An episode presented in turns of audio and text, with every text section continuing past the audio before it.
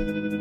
Welcome back to another episode of the Sounder at Heart podcast. I am Jeremiah Oshan. I'm Mark Kastner. This is the Sounder at Heart podcast. Joined by my co-hosts Mickey Turner, Susie Rance, Tim Foss, Beth Mantle, and Dave Clark. This has been an extremely weird podcast. How are they going to be able to handle that? Just the bottom line is they don't have an answer to that. There was never really a time when I was super concerned. Seattle did fine. There's a reason they got signed a first team contract. Very special guest, Brian Schmetzer, head coach of the Seattle Sounders. You know who he is. Brian, how are you doing? I'd start off, Jeremiah, by saying one thing, and this isn't my quote. I have to attribute this to Tom Dutra. He always says, tough times don't last, tough people do.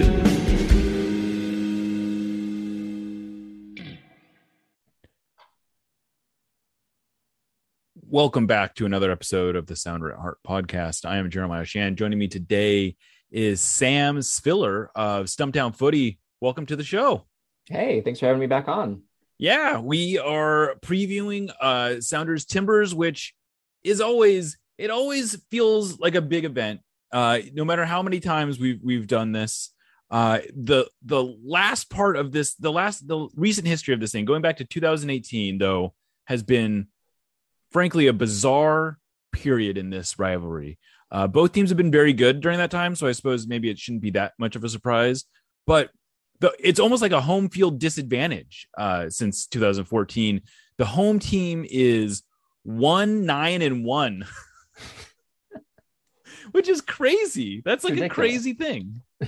it's And that- ridiculous. And that one win, of course, was Portland. I don't remember when it was, but the Sounders haven't beaten Portland at home since 2017. yeah, Gi- Giovanni Savarese, since he since he took over from the Timbers, he hasn't lost in the regular season. Yeah. um, up in Seattle. It's I can't. I mean, I haven't dove into the numbers, but I can't think of off my head of any other home away split between two teams, especially two teams that have such history and MLS at the moment. Um, and like you said too, it's it's extra bizarre when you know in continuing the trend of like bizarre stats, the one where it's been what um, either Portland or Seattle in an MLS Cup every year since 2015. Yeah.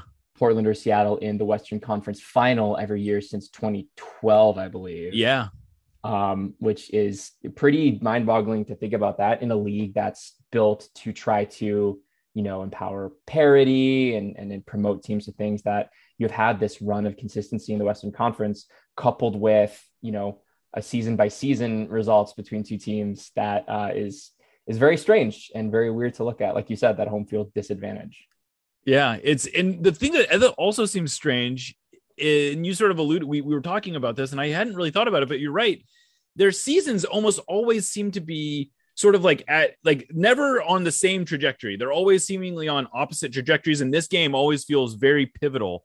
Like I Mhm. know last year, uh, when the Sounders beat Portland six two, it felt like oh, Portland is in a tailspin. Their season is over. Uh, of course, we know what ended up happening is that ended up being sort of the apex of the Sounders season and maybe the nadir of the Portland season because right after that loss, uh, they turned it around. They won here and they ended up going to MLS Cup, uh, hosting MLS Cup. Uh, how, how did that turn out again? I don't remember. No, I can't remember. I think I blacked out for like 20 minutes and then woke up sad. I don't know why. Right, right. Uh, yeah, who knows? But uh, it was, it, I mean, it was such a, a funny thing because it felt like at that time that the Sounders were just like on a rocket ship, and and it of course did not, it did not go that way. I, they didn't. I don't know if it was it coincided exactly with their uh It was not close. winning. It was, but it was pretty close. And And- um, from the Portland side of things, that that point was very much the low point, like in their season, like both that game and also it kind of like felt like kind of like hitting rock bottom. And from there, it was basically like a straight upward trajectory. The one in a great like Right. undefeated run after that, um, it, like basically turned their season around with that win, like you said, in Seattle. Um, and I just it's it's kind of a cool narrative thing. Like it feels like this rivalry always always means something. Like it does. obviously between the two fan bases and between the two teams like they understand the history um, and so that always means something but it seems like on the field too it seems it, it pairs with the results actually mean something which you can't say about every you know rivalry or, or geographical or otherwise within teams in mls Yeah. So one sort of related to that, I'm I am curious. You know, the Sounders have won the last three Cascadia Cups, uh, despite this I mean, it maybe maybe in part because of this uh, weird home away split, and more games have been in Portland, so maybe that maybe that explains it. Uh, but uh, do you get the sense that Timbers fans care that they haven't had the Cascadia Cup for this long, especially since the results otherwise have been, you know, like I know at one point Sounders fans, uh, it's maybe always convenient to say this when you're not winning the Cascadia Cup. It's like we got bigger things uh, to worry about, and teams always do have bigger things to worry about. But um, do you get the sense that Timbers fans are are worried about the Cascadia Cup itself, or is it more like this rivalry and then the Whitecaps sort of just fill it out? I, I think they do. I think they do in the sense of they want to kind of still be kind of that top dog within like the Cascadia region, like within kind of like mm-hmm. known as that. Because I think, you know, since 2015, we've entered this phase where Portland and Seattle aren't just competitive teams anymore, they're trophy winning teams. Now. Right. And so now it kind of feels like, okay, we've moved on to like fighting for the bigger silverware. Now it's like, you know, you look at matching MLS Cups between, you know, I think Portland, I think if they offered were, hey, would you rather win a Cascadia Cup or win the match Seattle with MLS Cups? They take MLS Cup, you know, right, all the sure, time. Of course. So it, that's kind of how it's evened out. But I think the fact that Portland hasn't speaks to, uh, again, kind of the relative imbalance between the results between Portland and Seattle. But I think also, like you said, Vancouver, they're almost in a weird way the equalizer. Portland hasn't played well against Vancouver at home either. Mm. Um, so I, I think it, it's definitely something that amongst Timbers fans is probably annoying. I think at this point, especially because you know with something as eternal as rivalries, you're always looking for more talking points to say, "Well, I'm better than you because blank." Um, and I think having Cascadia Cup on that list would be helpful. Um, and, and in a weird way, it's also you know they're annoyed by it. And i think it's also taken a backseat to some of this other silverware since right. we've kind of entered kind of like this like trophy winning kind of phase between the rivalry. It is it's funny. I imagine at some point in the history of this rivalry we'll look back on this as a as sort of a golden era when both these teams were dominating. And who knows how long this will last. You know you would think that at some point you know uh the same powers that have kept uh, this region from being ascendant in other sports uh, will maybe take over just that like the, the market powers that of this region are not quite what they are but right now we are in this period where soccer is really uh, American soccer. You, I think you could if you're if you're gonna call a, like a, a focus a a like a heart of American soccer right now. It's hard not to feel like it's in the Cascadian region, and and I'm sort of related to that do you what was the the reaction in Portland to Seattle getting the World Cup? Obviously, Portland wasn't really in the running. It wasn't uh the, there's not a, like I'm not and I'm not trying to to slag on Portland. There's not a there's not really a stadium there that oh, yeah, would, no. that would be eligible to host. But are are Portland fans like excited about the World Cup coming to the region, not just to Seattle but to Vancouver? I mean, I'm I'm imagining the Pacific Northwest coming out of 2026 like the star of the World Cup. Like I don't think that's far fetched at all. I, I I agree with you. I think it's it's very much kind of like in a way the highlight of kind of like the entire slate of kind of where the games are being at least in the states. Yeah, it's. I mean, I think in the. Division. I mean, I I mean, I'm I'm hard pressed to not be excited about this showcasing the region, and I do actually. I really. I, I mean, I don't know how Portland will play into it, but I would love that if Portland could host like formalized uh, watch parties and things like that because I, I do really hope that this is sort of like a bioregion uh, celebration. I think it will. Like I think I, obviously, yeah, like most people in Portland will care about the World Cup. Like they'll have watch parties for all of that, like they have historically. Um, and I, I'm of the opinion that yes, having World Cup games just three hours up I five, and then you know two and a half hours or so past that is like objectively a very very good thing for for if you're a fan of soccer if you're a fan of you know just just watching the game of growing the game of international soccer of you know the biggest sports party in the entire world coming here like you can't have much to complain about. Of course i'm sure there are portland fans that are being like oh it's going to be in a you know in Seattle and kind of grumble grumble. But like you said, unless unless Portland tried to petition for having games down in Autzen Stadium and putting putting uh, grass on top of where the uh, the Ducks play football, um, you know, it was never realistically a possibility for them. Yeah. Um, Is there ever has it ever been considered for the Timbers to try to play games at Autzen? It, getting down to Eugene from Portland is kind of a pain in the butt um, it, there's really only one or two roads and like traffic is notoriously bad um, so uh, and plus it's i think the Timbers like kind of being kind of like ingrained Sure. into the city and kind of having that part of them. Um, so you know they don't they don't go far south often. And it is like a Um, solid hour, right? Yeah, or so. It, I think hour, hour and a half, and I, like I said, traffic also too can exacerbate that. Um, and so I think having it accessible by public transit, by Metro, with Providence Park being there, I think it's and there's really no incentive for them to go anywhere else. Like they're still having like almost all of the stadium filled. Um, so you know, the goal I think would be at at some point trying to I know there's been discussions about putting grass in Providence Park for it seems like since the Timbers came into MLS over a decade Yeah. ago.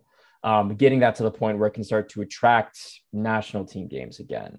Um, it'll never be like a World Cup venue necessarily, but getting like you know, especially I think there should be a push for the U.S. Women's National Team. Like the U.S. Women's National Team has a huge fan base within Portland, has a strong contingent on the Thorns, and you know that could be a huge draw. Like the U.S. Women's National Team is kind of in this space where they're you know they're bouncing around a lot of different places as far as like games. I think if Providence Park, if Portland becomes a place that could consistently host the team, it could become like you know almost what you know Columbus was or Mhm. is to the U.S. Men's National Team, kind of like a like a proverbial spiritual home for for them to play. Um, just with that environment there, with the fan base, I think it could turn into something special.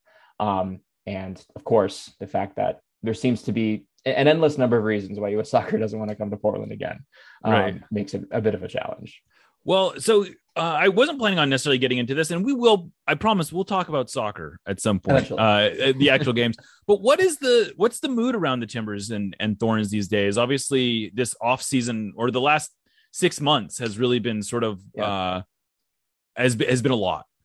it's been i mean it's been a rough one for the fan base i mean they've kind of had to it really all kicked off last fall with the revelations about paul riley and, and feel free to stop me if i'm going into areas but you don't want to go into specifics No, go feel free. but it, that it really kicked off with with that and that kind of sparked a lot of calls from the fan base for accountability from folks who were around during that time specifically targeted towards the owner merritt paulson and the president then president of soccer for the thorns um, gavin wilkinson um, and that has continued all the way through into the winter and then over the winter you had the revelations about Andy Polo the allegations of domestic violence and that kind of you know seemed to it just kind of felt like another thing that like oh great now there's a pattern of Mhm. the front office or the the powers that be of the timbers and thorns um you know taking actions to either not you know not taking accountability. That was how mu- many of the fan base saw it and it bled over especially into the start of the timber season. Um the beginning of the season definitely felt a little um, muted because of that. There was less enthusiasm around the team. There was kind of less enthusiasm with the uh, with, with attendance like in the in the stadium atmosphere. I mentioned that you know stadiums usually pretty full used to be consistent sellouts. That trend and that may have been also due to pandemic related things and less enthusiasm for going to games but um, I, I think there's a fair argument to be made that the ener- the attitude of the fan base towards people that are still associated with the timbers and thorns organization um, has impacted their engagement with the team. And of course, it's not helped with the fact that the Timbers got off to a slow start this year. The Thorns have a new coach, and you know are dealing with kind of a somewhat kind of transition into like a new system, into some new faces on the on the team, trying to go into that. I think both of those things kind of combined has you know made it to be kind of a, a strange start uh, for for soccer in this, this season in in, uh, in the Rose City. Um, and it you know you could make an argument that it has impacted some of the play on the field. Um, the Thorns had to put out a statement essentially saying, you know, we want you in the stadium. We understand you have feelings, but we want your support. Like it, it Right. means something for us. Um, Giovanni Savarese was on a podcast um, with the Oregonian a few weeks ago and, and said that, you know, as players, we, you, you can't not notice what's going on. Um, I'm also thinking of drawing back to Portland, Seattle, the game uh, in 2019, I believe, with the, The protest Iron Front the. Iron Front flag. Yeah, exactly. Like that was something that I think the players recognized that it felt different, right? Like Providence Park isn't silent usually. Right. So playing in that type of environment, I think it does impact things. So that's kind of what it was for the past six months. Um, eventually, as the season came along, what progressed, the results or lack of results on the field as it relates to the Timbers kind of took hold as like the primary kind of narrative. Um, there are still many, like a large population of the supporters groups who are still pushing for accountability. There are many who believe that Merritt Paulson needs to sell the team. Gavin Wilkinson needs to resign. Gavin Wilkinson is no longer involved with the Thorns, but he's still working in the same building, just right down, you know, right down the hallway from from the new Thorn staff. Um, so it's it's something that is always going to be there, and I think some fans, until something changes, are still going to have it as like their main issue, and will impact their ability to kind of really be involved with the team. And speaking of the Thorns, how, how is this season going? This obviously is a a double header of sorts. It's on different days, but it is a, a, a Seattle Portland weekend with mm-hmm. uh, the Thorns coming to town on Sunday. Uh, what's going on with them these days? Yeah, it's a bummer that Sunday that is happening in the smack dab of this international break with so many right international tournaments going on because yeah, both teams have really big, strong international contingents. So it'll kind of take some of the star power out of it. Still will be great games. Like the Reign of Thorns have had some fantastic games over the years. Yes. Um, I think the Thorns season, uh, the Challenge Cup was a little bit disappointing just because they didn't qualify for the knockout round stages and weren't able to kind of defend their title there. Um, and that kind of bled into a it was middling by the Thorns standard to the start of the season, where they, you know, they, they kind of struggled out of the gates a little bit, had a few um, rough games at home. Since then, they've been on a tear. Um, I don't think they've lost in like two or three months. Um, and they've really started to figure out how to integrate some of these new players um, like Hina Sugita, like Janine Beckie into the team. Sophia Smith has been the player for the Thorns this season. She is, I think, second or third in the Golden Boot standings for NWSL, right behind Alex Morgan, I think. Um, and so she, they've really started to figure some stuff out, and they're they're playing some fun soccer um, recently. So they they just gutted out a stoppage time draw in Angel City last week. So you know they're proving that hey, even with their internationals gone and playing some replacement players or young players, they're still able to like get results and fight. Um, and uh, you know, I think they're kind of kind of back to their status as being kind of one of those top teams in NWSL, kind of pushing for the top of the table, pushing for shields, playoff positioning. Um, I think the Thorns that were around now that were um, that are still around now that were around in 2021 will have some feel like they have some unfinished business after losing in the first round of NWSL playoffs last year. I know we are quite a distance of a ways away from that, but it's these sorts of games, it's these sorts of you know form that I think kind of speaks to the fact that they're still a hungry team. They're still talented, even with new head coach Rhian Wilkinson um, at the helm. You know, it, it's proven that you know they're kind of not really missing a beat. Um, as far as kind of you know changing from one head coaching style to the next.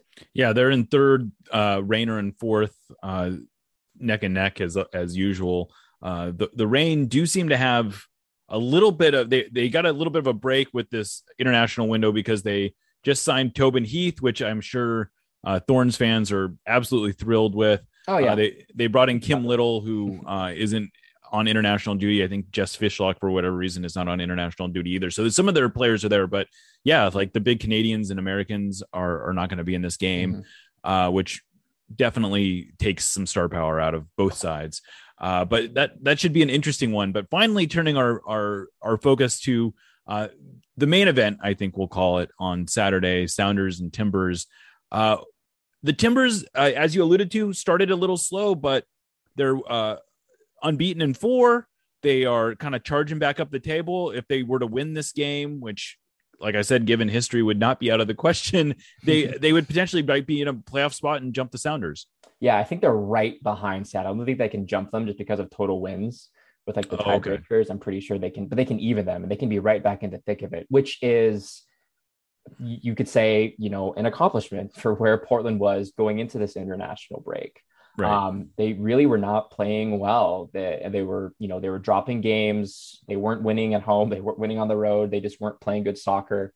Um, and, you know, like you said, most recently since the international break, essentially since they came back um, in, in, June, they they've been a more determined team. Um, slow starts are nothing new for the Timbers. They've kind of made it is another hallmark of, of Pacific Northwest soccer. Yeah, that's true too. I forgot that the Seattle's kind of kind of made that. Yeah, no, the, the, the well, Sounders yeah. have traditionally started very slow. So yeah, so I, I, think you know you see them now playing with more urgency. I don't know if it's just because they realize they don't have enough games to like you know mess around with anymore, or if the pressure of it, um, or if they you know have finally started to figure out some stuff on fields like tactically and personnel wise. But they have been playing better soccer over the past you know month or so. Um, like you said, unbeaten four, two wins at home, two road draws. Um, and they've all been, you know, impressive in their own ways. You could argue that maybe that draw in LA should have been a win, but it's hard to argue with it being a good result in the context of the two wins at home, which were both fairly comprehensive that have followed. And, you know, I argue, I could argue that the their draw last week against Nashville, where they came back from two goals down, was probably their most impressive result of the season. Um, it, it's you know it's a testament to the urgency and kind of you know how this team has a little more confidence that they were able to come back in a you know hostile environment like that stadium in Nashville is to come back and get a draw like that. So they're coming to this game with a little bit of momentum and a little bit of form, which I think is objectively a good thing for for the rivalry for a game like this. Like you want it to mean something, you want it to kind of have some significance for both teams because I know Seattle is also trying to make the most of those games in hand um, that they have from from the CCL and trying to continue their rise up the the the standings as well. So both teams they're going to want to win this one. I think yeah. going into Saturday. As yeah, I mean, no, it's not, a, not that they needed more. No, right. Not that they needed more, but it's a big yeah. game. irrespective, uh, regardless of the the rivalry, this is a big game for both teams. Uh, and you got i mean it, that's always that's how you want it right? You want it to mean something on on multiple levels. Yeah. Uh, there there have been some questions in in the timbers lineup lately. Uh, it seems like Gio Savarese has not really settled on a on a striker. Uh, he hasn't really settled on a center back pairing. What's going on with those positions? Yeah start with the striker first then work my way back. Like i think you know he was been he's been a little limited with his striker selections. Um, felipe mora portland's leading scorer last year scored that miraculous last gasp equalizer in a MLS Cup.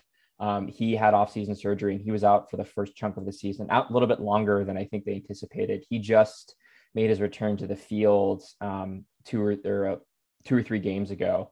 Um, so he's just working his way back into fitness. Portland uh, had just signed a homegrown striker, Tega Ikoba, who had his own uh, medical issues that had to work through, and he's definitely more of a future project. So that really only left them with Jaroslaw Niezgoda as kind of like a top level contributor. So he's been kind of getting his, you know, since he joined the Timbers in 2020, his longest kind of stretch of games up top.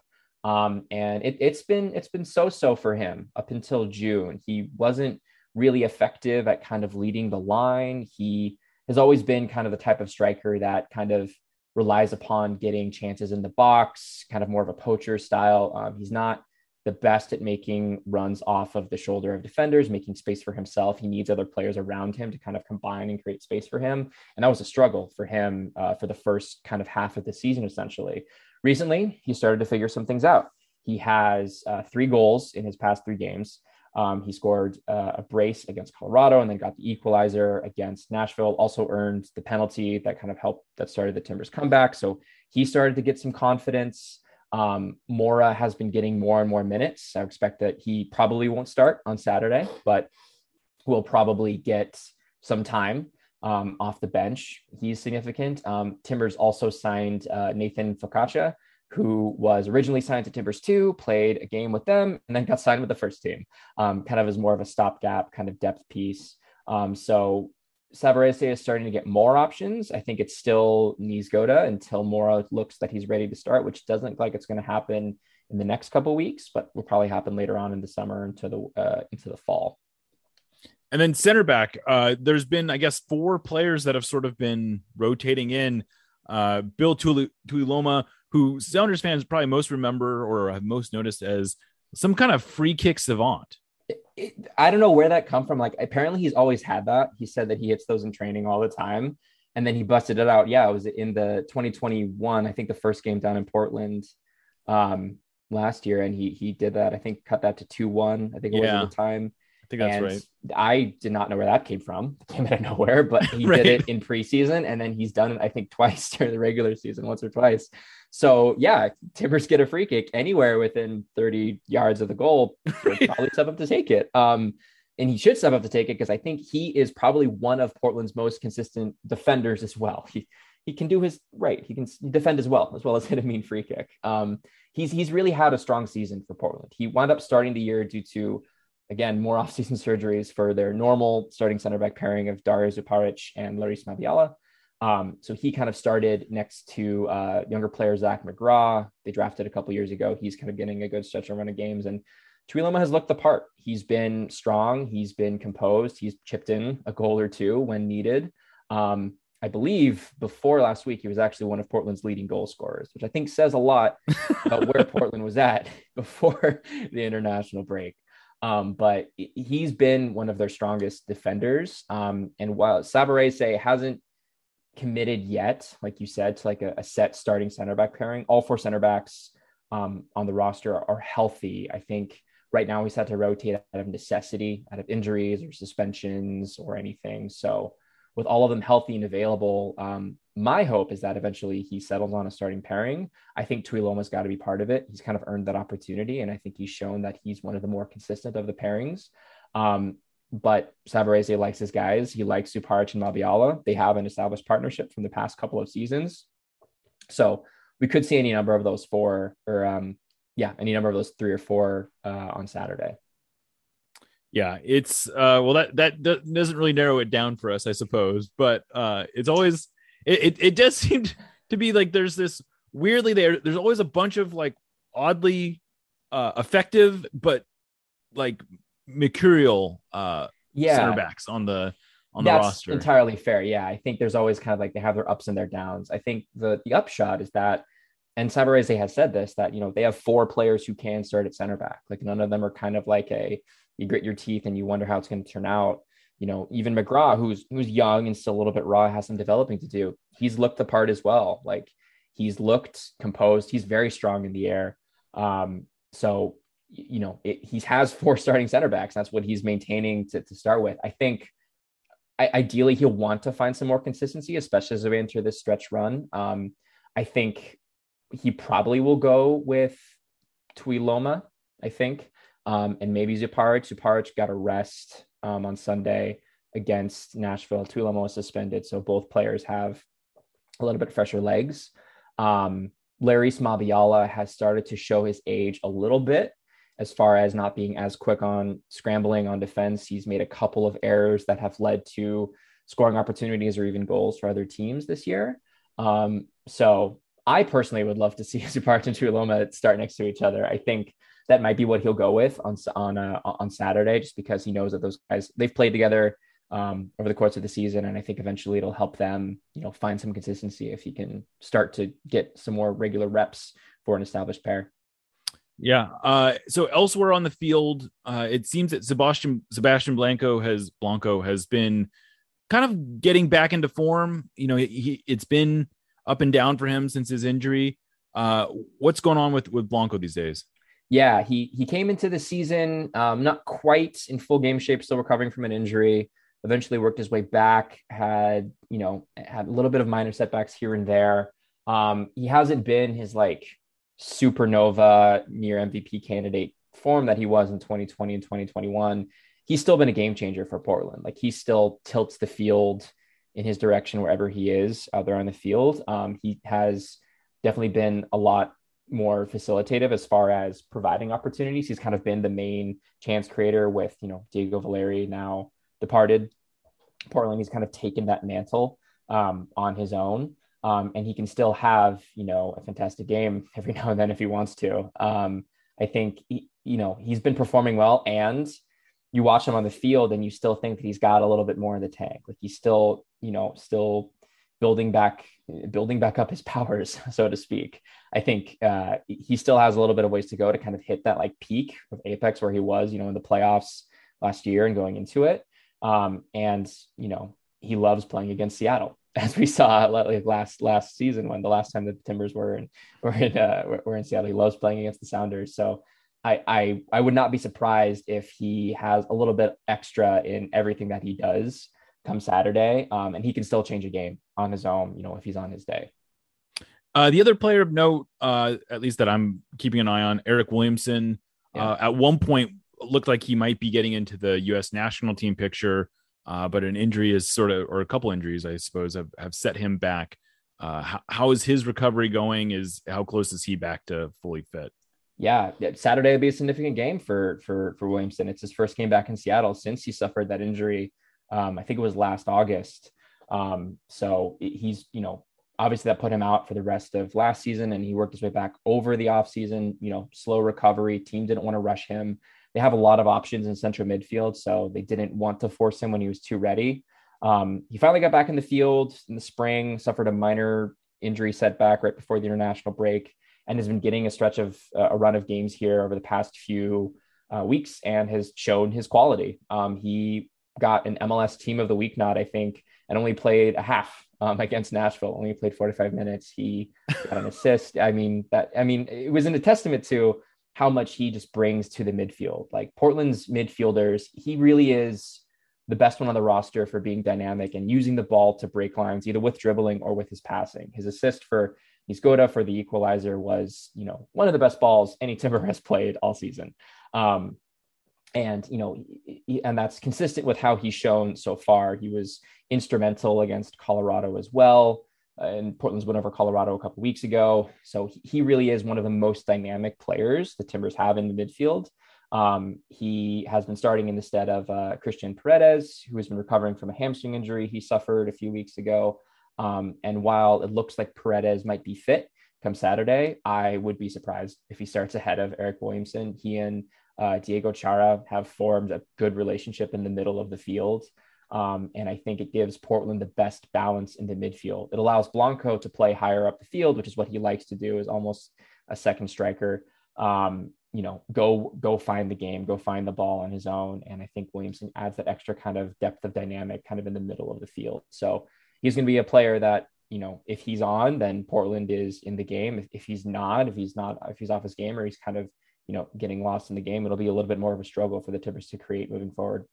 So the other player that I think is worth uh, highlighting here uh, is someone that I don't know that Sounders fans are too familiar with. I'm not sure if he's actually played against the Sounders yet, uh, but Santiago Moreno uh, is a is a U22 signing, right? Yes, it was Portland's first U22 signing, I believe. And and he seems to be off to like a really like under the radar but very effective start.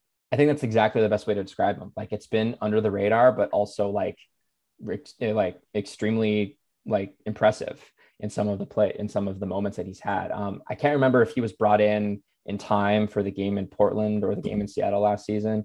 Um, but he has been a starter this year. Like he's been consistently starting for for the Timbers, and you know he's another player. He's young, so he definitely can be a little bit streaky. But when he's on, when he's performing really well, he's been one of Portland's three, four best players, kind of on the field. He kind of announced himself during the playoffs last year, um, and he has that ability to either play on the wing, but also cut inside and create on his own he he loves a good dribble. He loves trying to take players on in and around the box, even when maybe sometimes it's ill advised.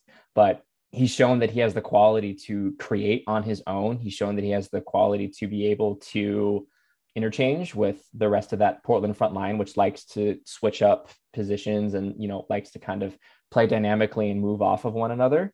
Um, so he's kind of like a good third or fourth option on the uh, on the offense for for the Timbers moving forward. And when he wants to, when again, when he's on his game, he can be one of those difference makers for the Timbers. Um, we saw that a couple weeks ago when he got a brace against uh, the Houston Dynamo and was just just a menace everywhere around the field. So he's a dangerous one to, to watch out for as well. Yeah, it looks like he actually made his debut, his MLS debut against the Sounders. He played 17 minutes in that 2-0 win that kick start that was sort of the start of right uh, a very uh, impressive run that that the Timbers went on to end the season. Uh, but yeah, that's it's as always. This is is a interesting matchup. I I don't. I, I mean, I would think that uh, as confident as as anyone can be. I mean, both sides have plenty of reasons to feel like this is a a, a good matchup for them. It seems um, right. I mean, even just off of the you know the historical record. Like right. a home win would be almost surprising right. So watching in that case, and at the same time too, like it has significance, like I've said for both teams. Like Portland will want to win this game to prove that you know this isn't just a blip. Like we are kind of on a consistent run here, kind of coming up the table and getting right back into that playoff conversation. The thing about Portland's run to remember is, you know, they've played at least one more game than a lot of the other teams around them. A lot of the other teams right above or below them in the standings have a game in hand. I think Seattle has two. Two, yeah. And yeah, two in hand against yeah, against Portland. So they're as impressive as this run has been, the pressure is still just as high. They don't have a ton of runway to drop a lot of bad results. Um, you know, right. they've been good about getting draws against Western Conference teams as of late, especially on the road. Um, and, you know, a bad loss here, hopefully that, you know, who knows what that can mean for their confidence moving forward. Who knows if that could be something that potentially, you know, torpedoes their confidence maybe a little bit. You know, it's a game that they're going to want to make the most of because they do have this form, they do have this confidence. I mean, they're playing in a building that they know they can win in. I think that's important to remember that they're going to want to be able to do it as almost like a validation to be, you know, this is legit. We're doing the thing again where we charge up the table in the second half of the year. And of course, Seattle too wants to prevent them from doing that and maintain their place in the standings and prove that, you know, yes, you won CCL and we're still going to be one of the top teams in MLS in the West.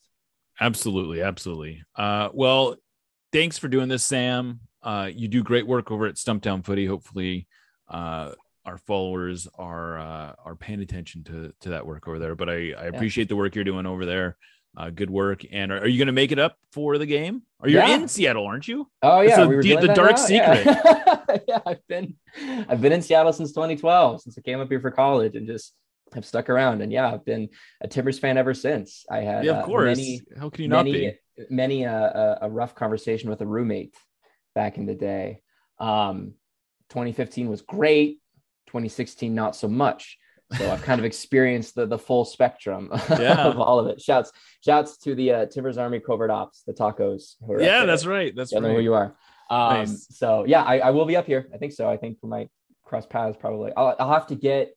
I know you've been doing uh, recommendations and reviews of, of the food options. Yes, in the press box. Yeah, so, yeah. You'll have, have to, to you'll have to give some. We'll have to get maybe a guest uh, guest spot oh, on boy. that on that okay. Twitter thread. I'll let you know. Yeah, I think I'll see you up there.